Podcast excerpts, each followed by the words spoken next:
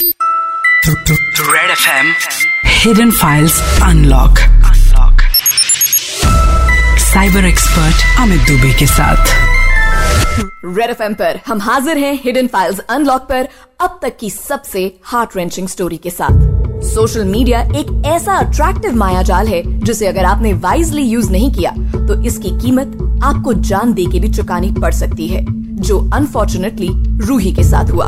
Hidden files unlock पर आज का ये real life cyber crime case सुनते हैं अमित दुबे के साथ। हाय, मैं हूँ साइबर एक्सपर्ट अमित दुबे। और देखिए, लॉकडाउन के कई सारे साइड इफेक्ट्स में एक ये भी था कि लोग डिप्रेशन के शिकार हो रहे थे।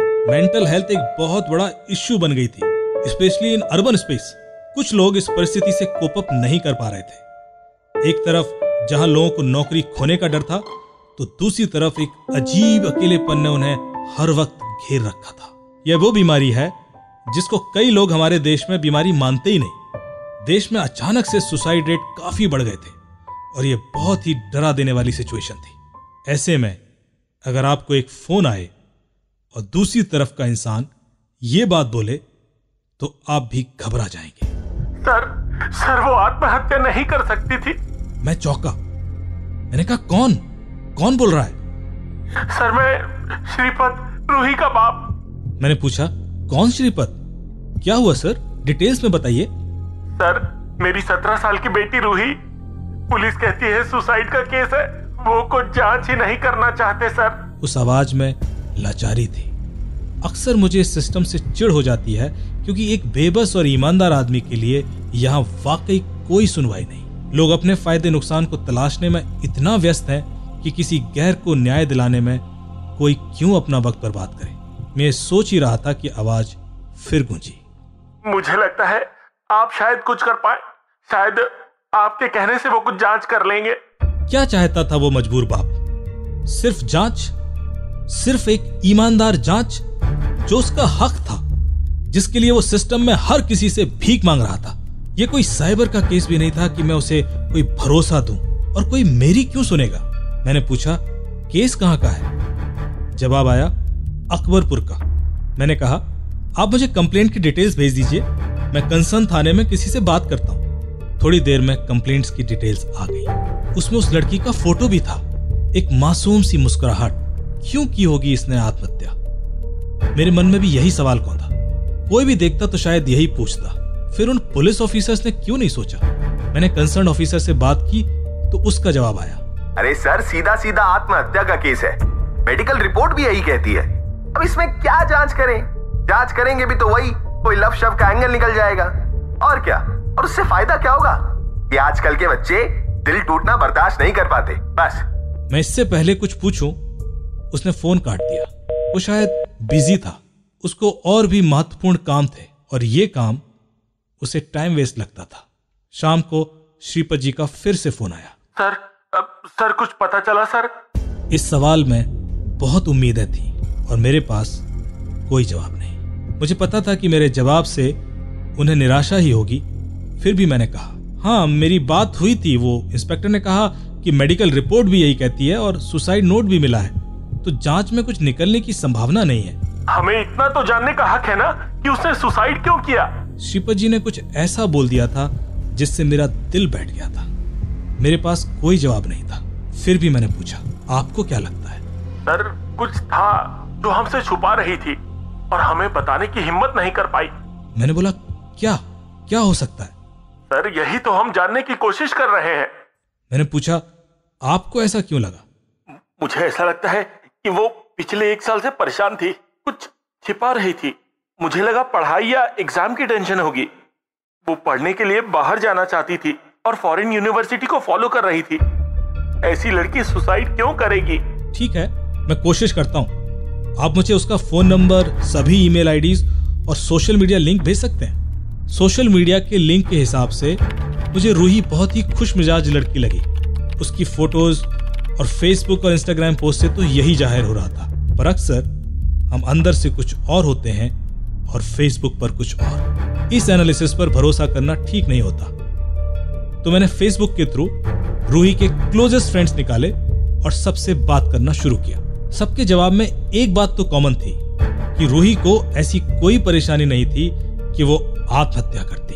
उसके सपने बड़े थे और वो बहुत मेहनती थी। फिर मैंने वो सारे लड़कों के फेसबुक और इंस्टाग्राम प्रोफाइल्स निकाले जिन्होंने रूही की अधिकतर फोटोज को लाइक किया था या कमेंट्स किया था। ये लिस्ट बड़ी थी। मुझे करीब 23 ऐसे लड़के मिले जो लगभग सब उसी की एज के थे। अब बारी हर एक लड़के के बारे में और जानकारी प्राप्त करने की थी। मैं पूरी कोशिश कर रहा था पर कुछ भी ऐसा नहीं लग रहा था जो एबनॉर्मल हो। आखिर में हताश होकर मैंने श्रीपत जी को फोन लगाया। मुझे रूही का फोन मिल सकता है क्या? हाँ सर, मैं लेके आपके पास आ जाता हूँ। अगले दिन श्रीपत जी अपनी बेटी रूही का फोन मुझे दे गए। उनको देखकर मेरा दिल और बैठ गया।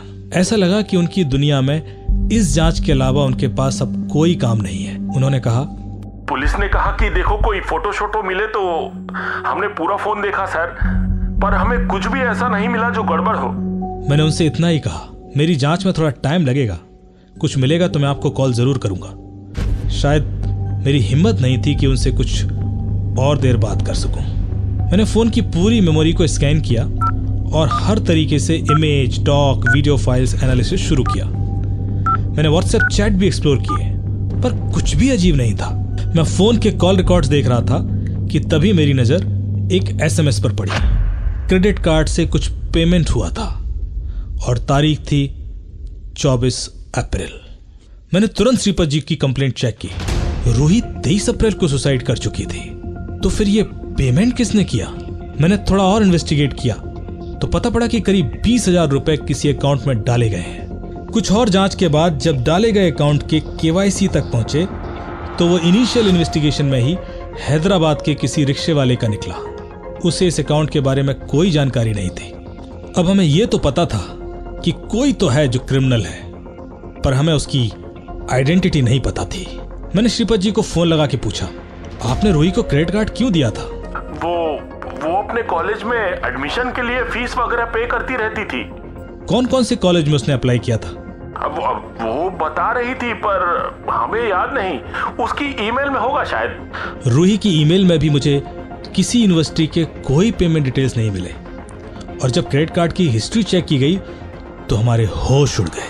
क्रेडिट कार्ड से कभी मुंबई, कभी हैदराबाद, कभी बैंगलोर में परचेज हुई थी।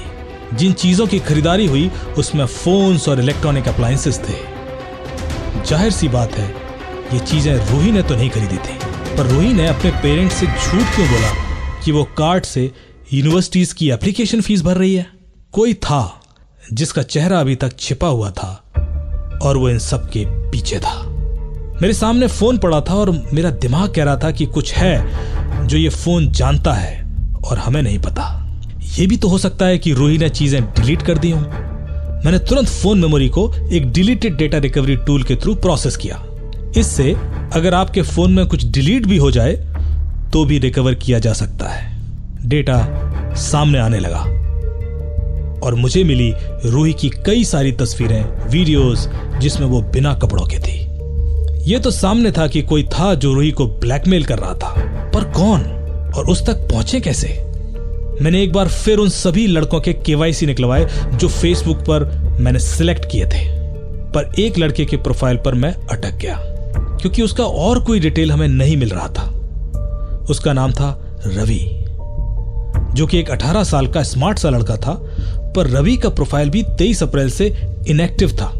इससे पहले उसने रूही की ऑलमोस्ट हर पोस्ट लाइक की थी। प्रॉक्सिमिटी दिख रही थी पर आइडेंटिटी नहीं। रवि के प्रोफाइल की डिटेल साइबर सेल के थ्रू फेसबुक को भेजी गई और लॉगिन डिटेल्स मांगी गई कि इस प्रोफाइल ने किस आईपी से लॉगिन किया है और कब यह अकाउंट क्रिएट हुआ। इस अकाउंट से लिंक्ड मोबाइल नंबर और ईमेल आईडीज भी।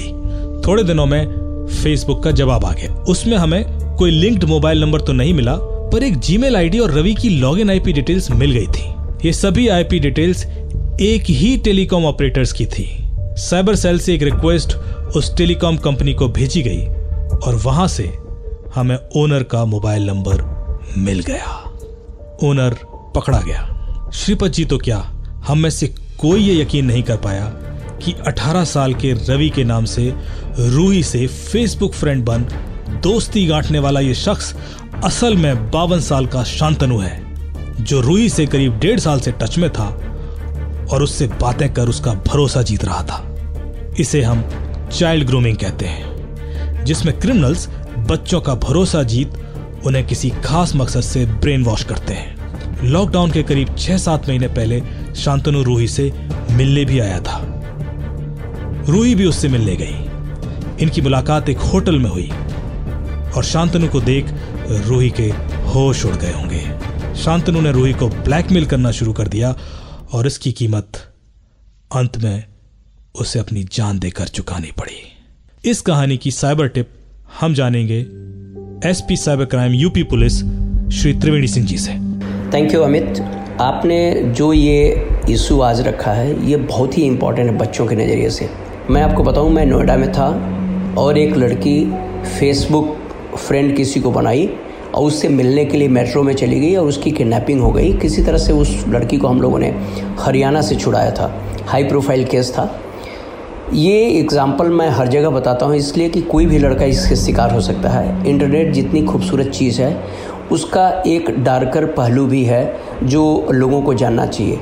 आज की डेट में लोग जो है बच्चों को उन्हीं के इंटरेस्ट से मिलता जुलता है एक फेसबुक प्रोफाइल बनाते हैं, फिर दोस्ती के लिए ऑफ़र करते हैं, फेसबुक पे बात भी करते हैं वो, और आपको वर्चुअल नंबर भी दे देंगे। इसके लिए मेरा सलाह यह है, पेरेंट्स को ये सलाह है कि वो लड़कों को मॉनिटर करते रहें, वो देखते रहें किससे चैट कर रहा है, पूछते रहें कि बेटा तुम किससे चैट कर रहे हो। बिना कन्फर्मेशन के ना तो कोई आपको चैट करनी है, ना कोई अपना फ़ोटो शेयर करना है, ना आप मम्मी पापा के क्रेडिट कार्ड डेबिट कार्ड का डिटेल्स भी बच्चे चुरा के आजकल दे दे रहे हैं, फेसबुक पे शेयर कर दे रहे हैं। फेसबुक मैसेंजर से बात नहीं करनी, व्हाट्सएप मैसेंजर से अगर बात करते हैं तो पहले कंफर्म कर लीजिए कि वही आदमी है जिससे हम बात कर रहे हैं या किसी और से बात कर रहे हैं, क्योंकि लड़कियाँ और लड़के ये समझते हैं कि हम जिससे चैट कर रहे हैं या जिसको शेयर कर रहे हैं वो हमारा दोस्त है, और जबकि होता यह है कि उस एंड पे साइबर क्रिमिनल भी हो सकते हैं। सबको ये सब चीज़ें ध्यान देने की ज़रूरत है और इसमें बहुत ही सतर्क रहने की ज़रूरत है। धन्यवाद, मेरा यही सुझाव है आजकल। दोस्तों,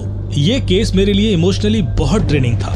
चाइल्ड ग्रूमिंग एक ऐसा अपराध है जो सोशल मीडिया पर अब बहुत कॉमन है, इसलिए प्लीज़ सोशल मीडिया पर आप खुद भी और अपने बच्चों को भी लगातार मॉनिटर करते रहें। अपनी मेंटल हेल्थ का बहुत ख्याल रखें। किसी भी हेल्प के लिए ट्विटर पर मेरा हैंडल @cyber dube है और फेसबुक पर मेरा पेज है root 64 foundation. Hidden files unlock की ये और बाकी सारी कहानियां आपको रेड एफएम इंडिया ऐप और सभी लीडिंग प्लेटफॉर्म्स पर मिल जाएंगी। इनको सुनिए और खुद के साथ अपने आसपास वालों को भी साइबर सेफ रखिए। रेड एफएम बजाते रहो।